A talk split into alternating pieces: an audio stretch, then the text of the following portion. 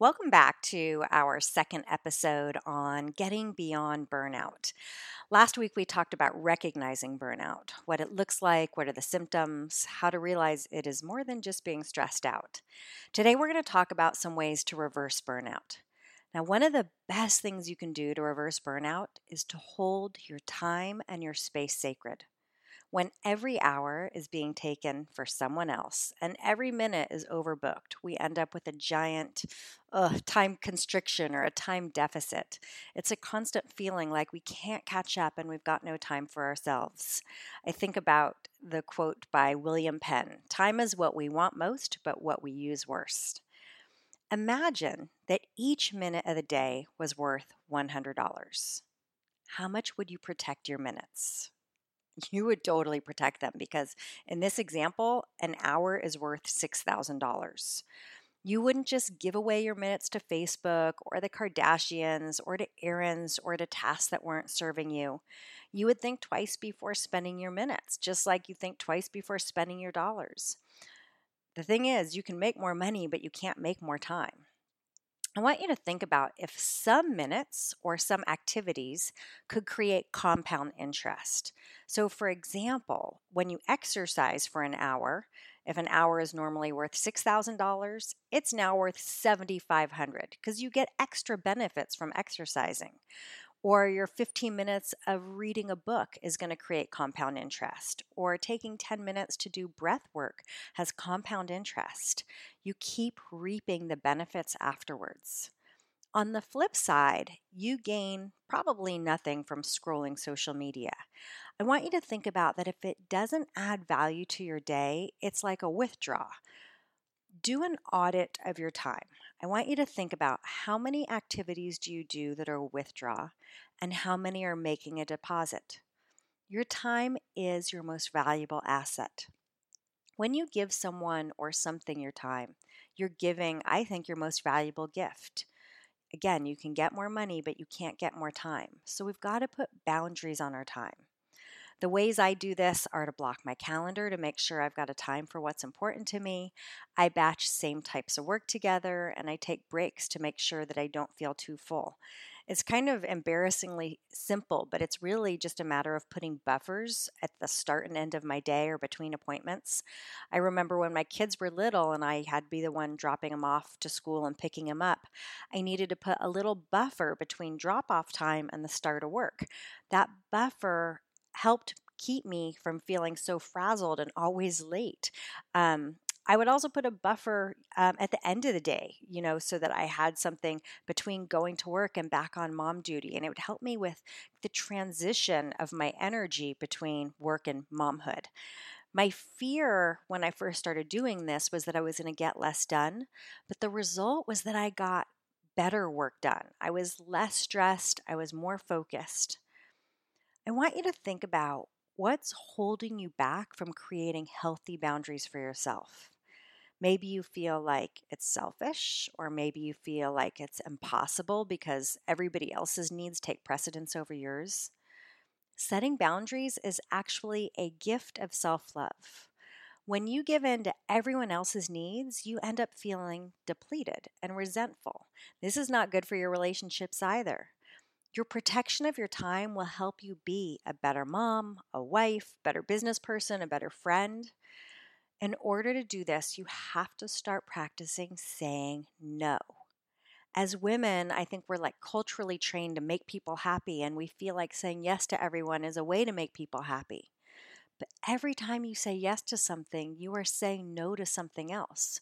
So when you say yes to volunteering in the class, or baking at the bake sale, or picking up a carpool, what is it that you're saying no to? Are you giving up workout time or are you giving up something else that's serving you?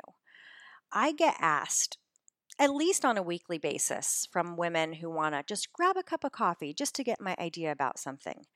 In my heart, I would love to say yes to everyone who asks for my help. But my response is as much as I would love to, I have to protect my time and can't say yes to all of these requests. Not only are these women not upset with me, most are so impressed with my protection of time that they say they need to do more of it in their own lives. The word no is powerful. And it's a complete sentence. Many of us have trouble saying it. When you say no, connect with what you are trying to protect. If you have trouble saying no, propose a solution that meets everyone's needs. So when I say no to these women who want a coffee, I also do give access to my podcast and blog posts that might assist them. So you can close a door with your no, but you can also open a door for another solution. If a friend wants to go out and you feel like that's just going to put too much on your calendar, maybe invite her to a breakfast with multiple friends. So you're kind of multitasking in this way. You're telling the other person that you respect their needs, but you're also protecting your own. A no can be a beginning and not just an end. So, again, we're talking today about ways to reverse burnout. And I think that putting boundaries on who you spend time with is part of that. Are you an introvert who needs time for yourself? Are you an extrovert who needs time with others? Or are you an ambivert who needs time for yourself and time with others? In order to reverse burnout, you need to put boundaries on this. Make sure you're choosing to be with people who lift you up and who inspire you and who energize you. And stay away from energy vampires. Those are the people who always take the energy that you have to give. My final tip in this episode is on how to get more help. Remember that audit of your time? How many things on your calendar are things you don't love doing or you're not good at? How many things could be done by someone else? Could someone else clean your house? Could someone else drive kids to school? Could someone else run errands? Let's tap into maybe why you aren't asking for help. Are you embarrassed because you feel like you should be able to do all the things? I want you to stop shooting on yourself, S H O U L D. Stop shooting on yourself. The amount of things you are juggling, I don't even know, I guarantee you are not reasonable. Are you not asking for help because you feel like you can't afford that? Let's uh, unpack that for a moment. Cleaning my house takes a full day. I mean, I am not that good at it, so it takes me a really long time, at least six hours from top to bottom. But I can get someone else to clean my house for $150. So, do I think I can create more value by working for six hours? For sure, I do. I can create more than $150 of value. I remember interviewing a working mom. She told me she paid as much for babysitting and house cleaning as she did from making her job. So to me, it seemed like, gee, you're not you're not netting anything, you know, financially, so why are you doing it? But she told me she wouldn't trade her job because th- her job gave her more satisfaction than cleaning the house or driving her kids around to sports. Don't judge. We all get satisfaction from different things. When I first started Stroller Strides, I couldn't afford to hire a babysitter. So I asked my mother in law to watch Jacob for two days a week. I remember it was Tuesdays and Thursdays for four hours each day. She said yes, and I got more done in those eight hours than I'm telling you most people would in a full work week. When the needs of Fit for Mom grew, I needed more than just those eight hours. I did a child care swap with my neighbor. So one day a week, I took her couple kids, and one day a week, she took Jacob it didn't cost me a penny. And Jacob looked forward to it. And I actually thought it was easier to watch Jacob with her kids than it was to watch Jacob alone.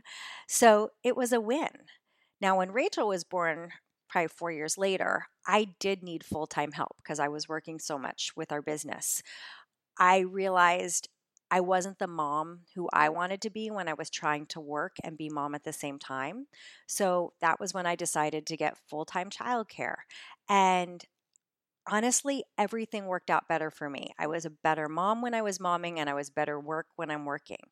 So it depends on where you are in your business, it depends on what your own needs are, but honor them. Today, I outsource a lot because I would rather pay someone else to do the things that aren't my skill or my passion set. I've got my groceries delivered, I use Amazon on almost the daily, and I know it can sound very privileged, but it's something that I've worked very purposefully for. Are you not asking for help because you feel like no one else can do it as good as you? I get that. But if someone else could do it 80% as well, I think it should be sufficient. I remember when Jacob was a baby and uh, Jason would get up in the middle of the night to change Jacob's diaper as a newborn. And there was one night where he turned around to see me kind of watching him. He's like, okay, if you're going to get up anyways, then I have no need to get up. I learned my lesson very quickly on that one. Him doing it was good enough so I could get some sleep. And speaking of Jason, I know that every relationship is different. We all choose in our relationships to share workloads differently. You have to do what works for you. I can tell you I wasn't very good at it in the beginning. My experience was that I I was not clear on my ask and I had a victim mentality for a long time as a new mom. I was the martyr who did all the things and I expected Jason somehow to be a mind reader, that I just wanted him to do more. But like literally, I learned that if I don't ask him very clearly for what I needed, he wasn't going to do anything. So after much therapy and lots of different tries, we figured out new solutions. So, like, I created a list of all the things that I didn't like doing or didn't feel like it was good at. And he decided he was going to be the person. He goes, I can pick up errands for you. I can do Target for you. I can take your car in for you. I can go to the bank for you. So he does all that. He runs the errands. He drops things off and picks them up on the way out to work or on the way back from work. That was a huge lift from me, like mentally a huge lift from me. And he doesn't mind doing it. But I just needed to be clear on the ask. All right, let's do an overview. To reverse burnout, I want you to use your boundaries boundaries on your time, so you're doing what's most important to you, boundaries on the people you surround yourself with, so you have time for alone time and time for people who lift you up, and boundaries on what you can do. Realize you can do anything, but not everything, so you've got to ask for help. So it's one thing to listen to this podcast. Good for you for doing that. But it's another thing to take action. What has this podcast inspired you to take action on? I want you to choose one thing and I want you to commit to it. I do believe that success leaves clues, so share what works with you, uh, for, with your fellow Fit for Mom family. Next week, we're going to talk about resilience, which is really the ability to bounce back, and how building resilience is going to help you prevent or relieve burnout. I leave you today with a quote from ben- Brene Brown Daring to set boundaries is about having the courage to love ourselves even when we risk disappointing others. I hope you have an amazing week, and I look forward to talking to you next week.